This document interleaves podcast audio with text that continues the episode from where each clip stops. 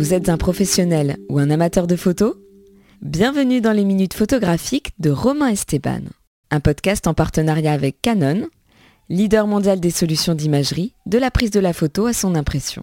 Bonne écoute à tous. Bonjour à toutes, bonjour à tous.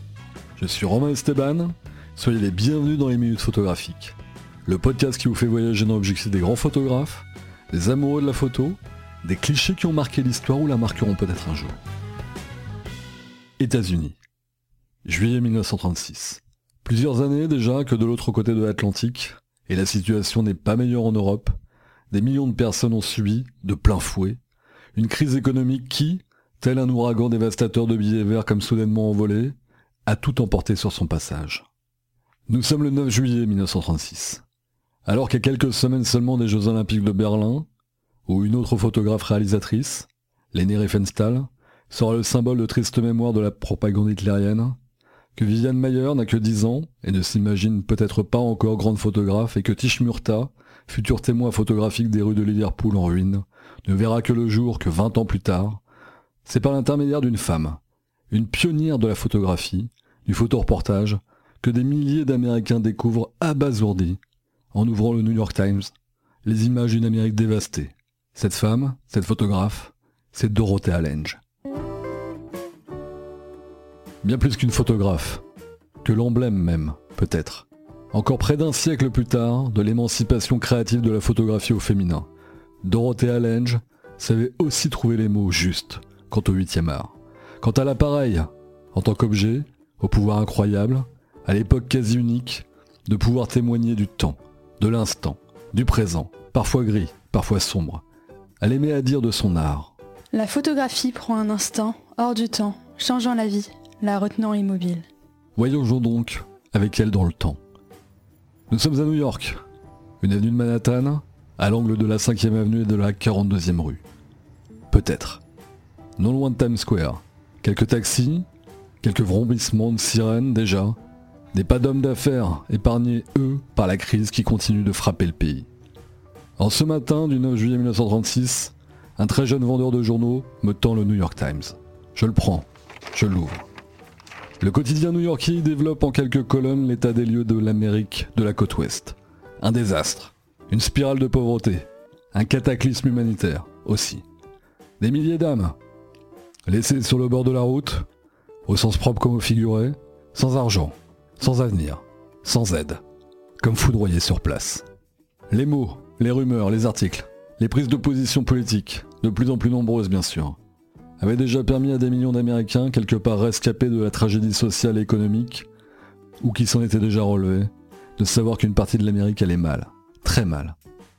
Pour la première fois ou presque, nous mettions un visage sur la détresse, le chaos d'une société en une image, qui vient illustrer l'article sur la Grande Dépression et ses victimes.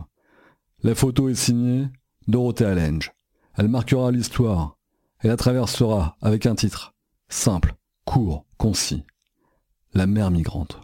Dans cette page intérieure de New York Times, en ce début d'été 1936, Dorothea Lange marque les rétines américaines de son empreinte, déjà, au fer rouge de son objectif. Marquer les esprits, prendre des instants du temps, pour mieux les graver dans la mémoire, dans nos mémoires, dans la mémoire de l'histoire avec un grand H. Sa voix alors traverse les années, et vient encore nous murmurer rebord de tempe. Pour moi, l'appareil photo est un instrument qui apprend aux gens à voir sans celui-ci. On doit l'utiliser comme si demain on se retrouvait subitement aveugle, et pour éviter aussi que le monde soit aveugle face à certaines réalités lointaines. Au milieu de la foule, sur cette avenue, immobile, pris aux tripes, pris aux yeux, pris au cœur, l'image qui illustre l'article accroche l'œil, comme un vacarme de vérité, qui ne portait pas encore de visage. Voilà qui est chose faite comme un tableau argentique. By Dorothea Lange.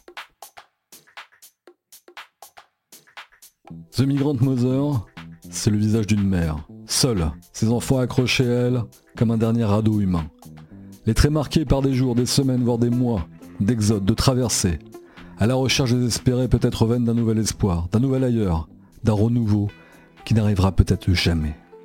Elle est à la trentaine, elle en paraît 50. Son regard, entre désespoir et filaments dispersés de détermination à recoudre chaque matin, à la force de quelques illusions, se perd dans un horizon désert, ou presque de toute espérance. Les deux femmes, la photographe qui cherchait des images symboliques et fortes, et cette mère de famille, se sont alors parlé, en reflet, en miroir, avant que l'une accepte d'être prise en photo et que l'autre immortalise et symbolise la détresse d'une époque à travers son visage, ce lieu, cet instant T. Dorothea reviendra sur cette photo en ces mots. Elle était assise là, sous cette tente à un pan, ses enfants blottis contre elle, et semblait savoir que mes photographies pourraient l'aider. Et c'est pourquoi elle m'a aidé. Il y avait comme une sorte d'égalité. Deux petites têtes blondes se muchent dans le cou de leur mère, de dos, de trois quarts. On ne découvrira leur visage que sur les cinq autres clichés de cette série, qui paraîtront plus tard, dans d'autres magazines, dans d'autres journaux, ou lors d'expositions. On verra alors que les enfants de cette femme, Florence Owens Thompson, car tel était son nom, étaient au nombre de quatre. Une douzaine d'années pour l'aîné, un nourrisson de quelques mois pour le dernier, ou la dernière, l'histoire ne le dit pas. Même de loin, sur les photos que l'on imagine prises par Dorothée Lange de l'autre côté d'un chemin de terre boueux, à une dizaine de mètres d'eux, les détails, bruts, visibles, à la lumière très basse, très faible, d'un ciel probablement gris-bleu pesant, mettent en avant leurs joues maculées de poussière et de terre, et leurs yeux qui oscillent entre tristesse et perdition. Une lumière naturelle indomptable, qui mettra le doute dans l'esprit de Dorothea Lange, une fois reparti pour San Francisco, convaincu que ces clichés ne donneront rien. Le laboratoire californien en charge du développement des dix clichés rassurera très vite la photographe. La qualité des photos pour l'époque s'avérera incroyable. La marque des grands. L'œil d'une grande photographe déjà. Bien sûr, les détracteurs de Dorothea Lange ne se priveront pas de souligner que la photographe a bénéficié de moyens paradoxalement confortables, financés par le gouvernement de l'époque, qu'il l'avait recrutée dans le cadre de son programme mis en place durant la Grande Dépression, afin qu'elle puisse, à la force de l'image, à la force de ses clichés, à la force de son regard, de son éclairage hors pair et de ses contrastes uniques sur le monde qui l'entourait, sensibiliser la population sur la situation. Les mauvaises langues, toujours elles, même des années plus tard parleront parfois de propagande. Mais l'art, la vérité, le talent, c'est les délits, souvent, les mauvaises langues. Foutue jalousie, qui elle-même traverse le temps. La vérité, celle qui jaillit en quelques images fortes, comme Dorothea savait le faire, la vérité, cette vérité, de celle qui s'expose au grand jour, explose et accroche, qui choque parfois, qui ose, souvent, ne plaît pas toujours aux bien-pensants. Elle pouvait parfois être critiquée, elle pouvait parfois être censurée. Comme ce fut le cas pour sa série de photos sur les Américains d'origine japonaise internés durant la Seconde Guerre mondiale, dans des camps, où elle accédera et captera des centaines de visages d'hommes, de femmes et d'enfants, dont le seul tort le seul tort était d'avoir du sang, de l'ADN, les yeux de l'ennemi du moment. Autre tournant, autre page de l'histoire avec un grand de la photographie d'investigation que Dorothea a su écrire.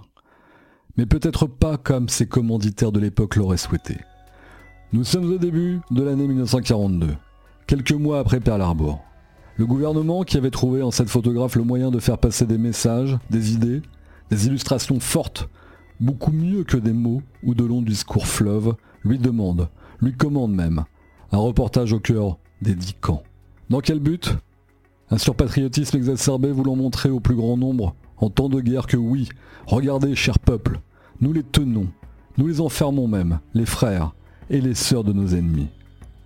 Pas de bol, loupé pour la propagande. Dorothea fera ce qu'elle sait faire. Très bien faire même. Des photos criantes de vérité, des quasi-preuves à charge au final, de ces enfants, étiquettes autour du cou comme du bétail, qui quelques semaines avant avaient été enlevés de leur maison, à leur ville américaine, hostile, et qui se retrouvent là, démunis, désœuvrés, apeurés parfois, perdus même. 100 000 personnes d'origine japonaise iront dans ces camps. Dorothea Lange en prendra des centaines en photo. Dans son style, unique, où l'émotion emporte tout sur son passage le gouvernement de Roosevelt n'aimera pas. Mais alors pas du tout. Le fait que les photos de Dorothea, en quelques regards, en fassent finalement plus des victimes héroïques que des extensions humaines de l'ennemi. Le successeur de Roosevelt n'appréciera pas non plus. Comme une bonne quinzaine de ses successeurs d'ailleurs. les photos, censurées, ne seront publiées qu'en 2006. Certains proches de Dorothea aiment à raconter ce qu'elle évoquait de cette aventure, de cet épisode, de cette investigation photographique. Très peu de gens à l'époque ont contesté cet internement de masse. J'étais embauchée sans doute pour montrer que ces personnes étaient traitées avec humanité. Mais je ne pouvais pas mentir, car la photographie de reportage ne peut pas mentir. Rare femme photographe au milieu de ses contemporains, l'humanisme chevillé au corps, précurseur des droits civiques avant l'heure, elle aurait ajouté, à propos de ce reportage. Je pense qu'à l'époque, personne n'imaginait qu'une blanche allait prendre le parti des Japonais, alors que j'avais déjà un sentiment antiraciste très développé. De tous les photographes travaillant pour le gouvernement durant la dépression, j'étais celle qui avait le plus photographié les minorités. Ils ont fait une erreur de casting en me prenant, si c'était pour aller dans leur sens. La détermination, le caractère, son avance sur son temps était palpable tant dans sa façon de raconter la vie humaine à travers l'art photographique que dans sa façon d'aborder ces dizaines de reportages. Dorothée Lange ouvrira la porte en grand à la photographie qui se conjugue au féminin, à la photographie qui ose aller plaquer l'objectif au plus près de la vérité d'une époque, du temps, des visages, de l'humain. Elle s'éteindra en 1965 à San Francisco, non loin de là où elle avait photographié le cliché qui l'avait rendu célèbre, The Migrant Mother. Dans la constellation des étoiles photographiques, celle de Dorothea Lange brille et brillera encore. Très heureux d'avoir pu vous raconter une petite partie de son histoire, une petite partie de l'Amérique dans son regard, dans son objectif, à travers ses photos. Et j'aurais aimé pouvoir un jour l'interviewer, qu'elle soit à côté de moi, juste là.